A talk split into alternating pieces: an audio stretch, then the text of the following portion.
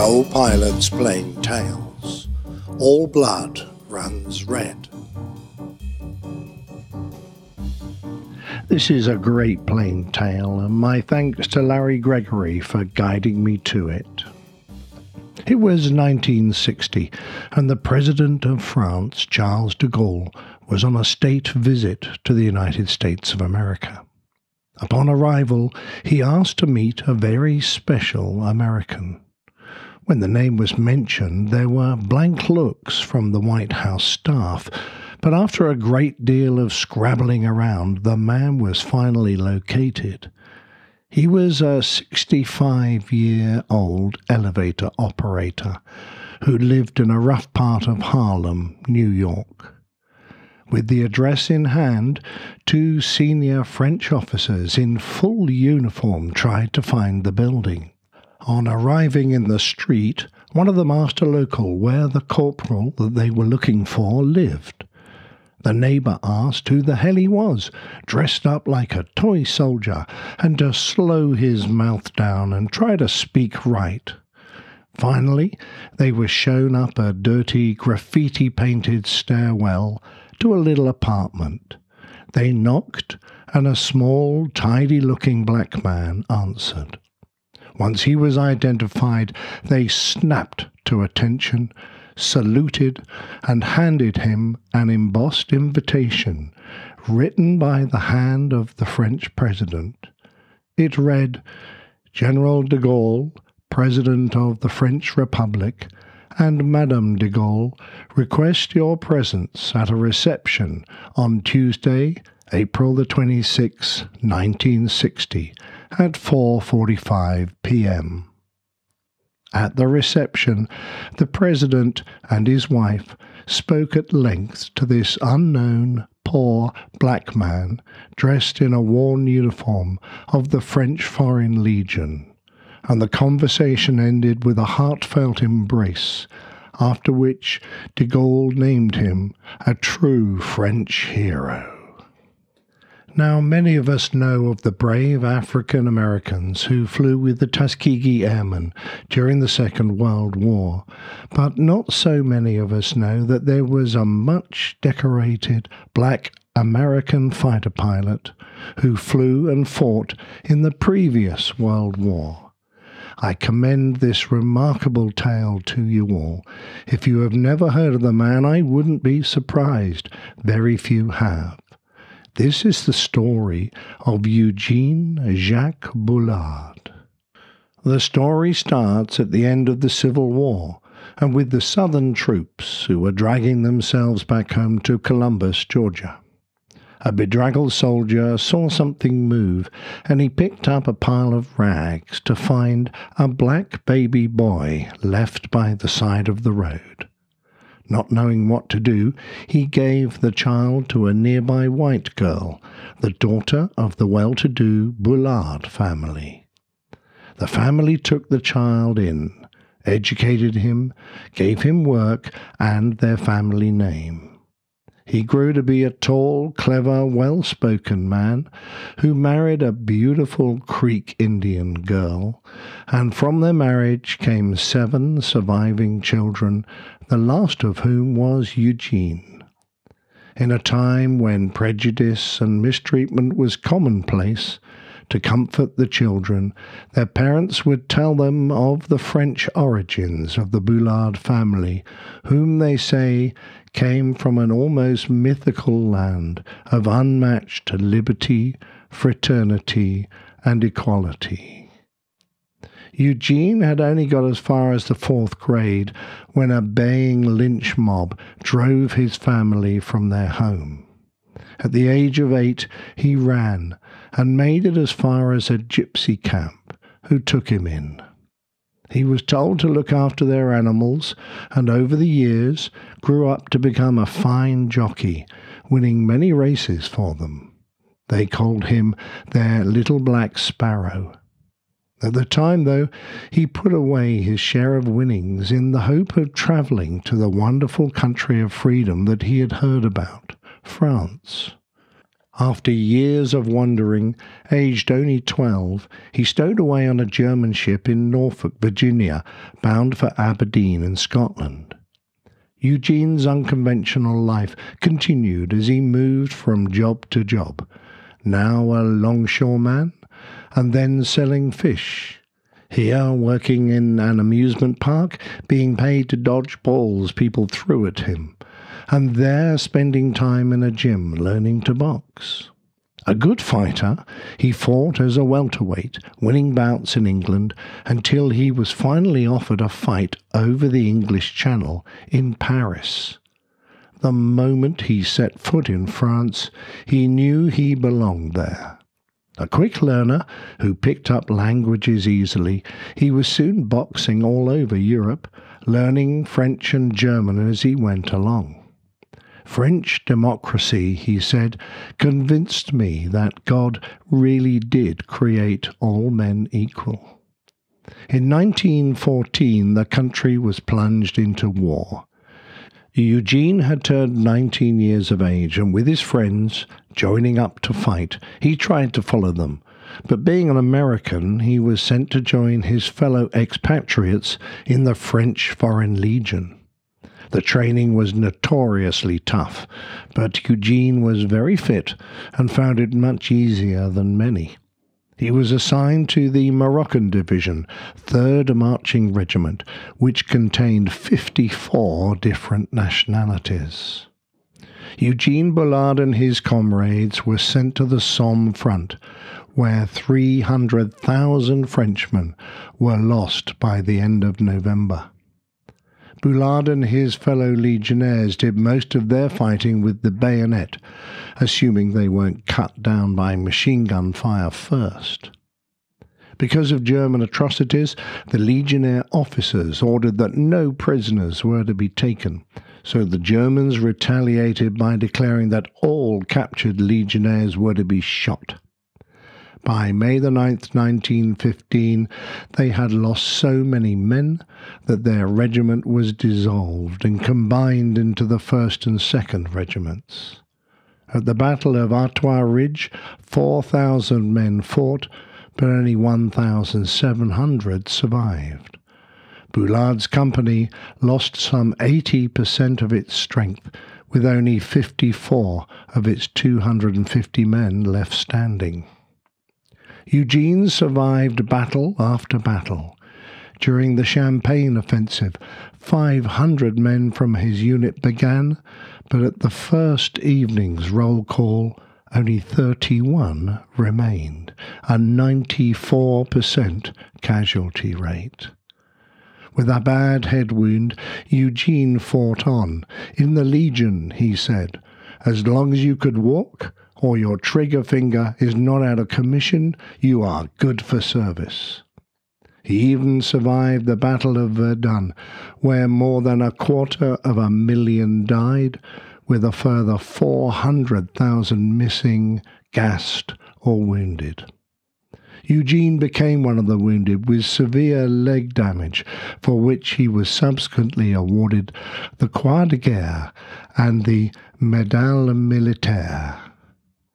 His wounds were healing, but he was never going to be fit enough to serve with the infantry again. Instead, he was offered a chance to join the French Flying Corps. A wealthy American friend bet him $2,000 that he couldn't become a pilot.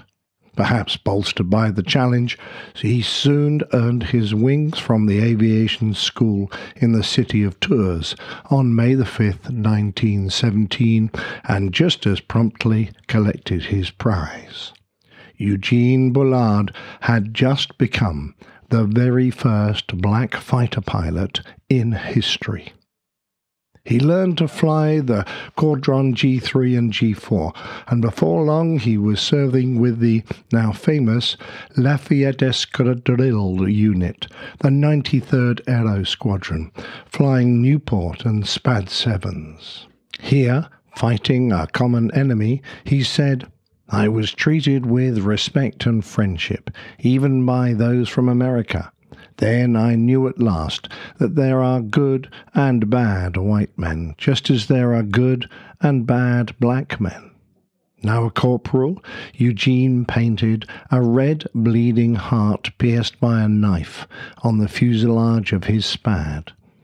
Below the heart was the inscription, Tu la sang qui couli rouge. Roughly translated, it means, All blood runs red. His first proper mission was in a Nieuport that he called a sweetheart to fly. It was September the 8th, 1917. He never missed a mission and claimed two kills. The first was never confirmed since the aircraft, a Fokker, went down behind enemy lines, but afterwards his mechanics counted 78 bullet holes in his plane. His second kill was in November 1917, and there was no doubt about this one. He shot down a German Pfalz after the pilot went into a classic Immelmann turn in an attempt to come in from behind. Bullard ducked into a cloud bank and emerged below and to the right of his foe, from where he slid in behind and shot the German down. When the United States entered the war, Eugene Bullard tried to transfer to his country's Air Force. By that time, he had fought for over three years in the war and been wounded four times. He had spent eight months in hospitals recovering from wounds, earned medals for valor, and was now a military pilot with confirmed kills. As an American, he was invited to transfer to the Air Service of the American Expeditionary Forces with the promise of being promoted. However, despite passing the physical, while other American pilots left to fight, Bullard's application was ignored for the remainder of the war. In October 1919, Eugene Bullard was discharged from the armed forces of France, a national hero of significant standing. He decided to remain in Paris and married a French countess, fathering three children, one boy and two girls. Sadly, the boy passed away soon after his birth. Eugene's marriage was not a success. After his wife inherited money, she wanted Eugene to retire so that he could join her socially full time. But he loved people and the life he had built, so they eventually went their separate ways. By now, Eugene owned part of a nightclub and ran a popular athletic club. In the evenings, he could be found hosting the nightclub Le Grand Duc, where he entertained the likes of Ernest Hemingway, F. Scott Fitzgerald, Gloria Swanson, and English royalty such as the Prince of Wales.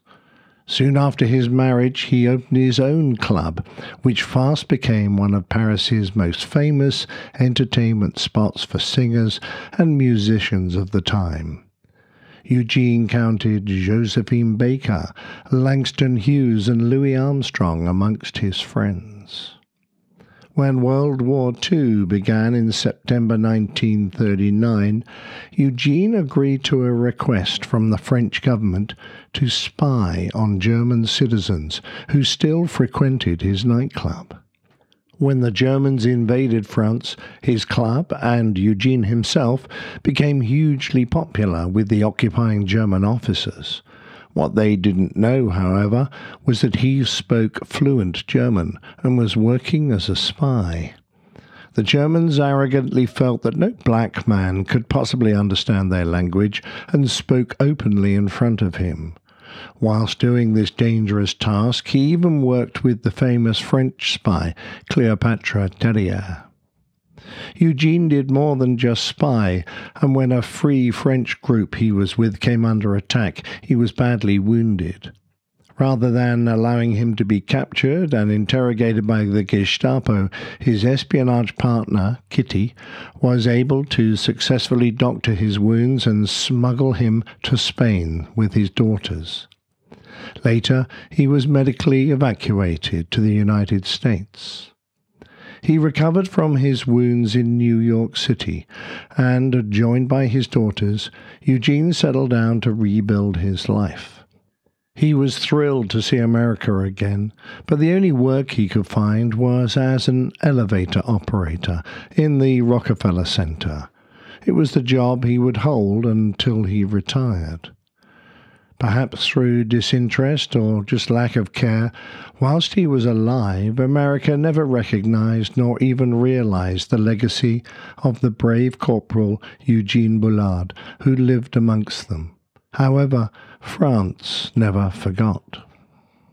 In 1954, the French government requested his presence to help light the eternal flame of the tomb of the unknown French soldier at the Arc de Triomphe in Paris. Eugene, along with two Frenchmen, was given the honor of relighting the flame. Yet, when he returned to America, he received no recognition. France awarded Eugene 15 medals, which included the American Volunteer Medal, the Battle of Somme Medal, the Battle of Verdun Medal, the Medal for Military Wounded, the Combatant's Cross, the Military Medal, and he was made a Knight of the Legion of Honor, the highest honor the country can bestow. However, well after his death, on August 26, 1989, Governor Joe Harris signed a House of Representatives bill enshrining Eugene Jacques Bullard in the state of Georgia's Aviation Hall of Fame. In 1990, he was added to the Black Americans in Flight mural at the St. Louis International Airport. In October 1992, a memorial bust of Eugene was unveiled at the Smithsonian National Air and Space Museum. Finally, on August the 23rd, 1994, 77 years after his application to fly for his own country was ignored, Bullard, the first black fighter pilot in the world, was posthumously commissioned to a second lieutenant in the United States Air Force. Eugene died in 1961, just a year after being embraced by the President of France at the age of 66, well before the nation of his birth was willing to acknowledge him. According to his wishes, the French War Veterans Federation buried him in his Foreign Legion uniform, with his Legion of Honor scroll in his right hand. The casket was solid brass and was covered in just one flag, the French tricolour.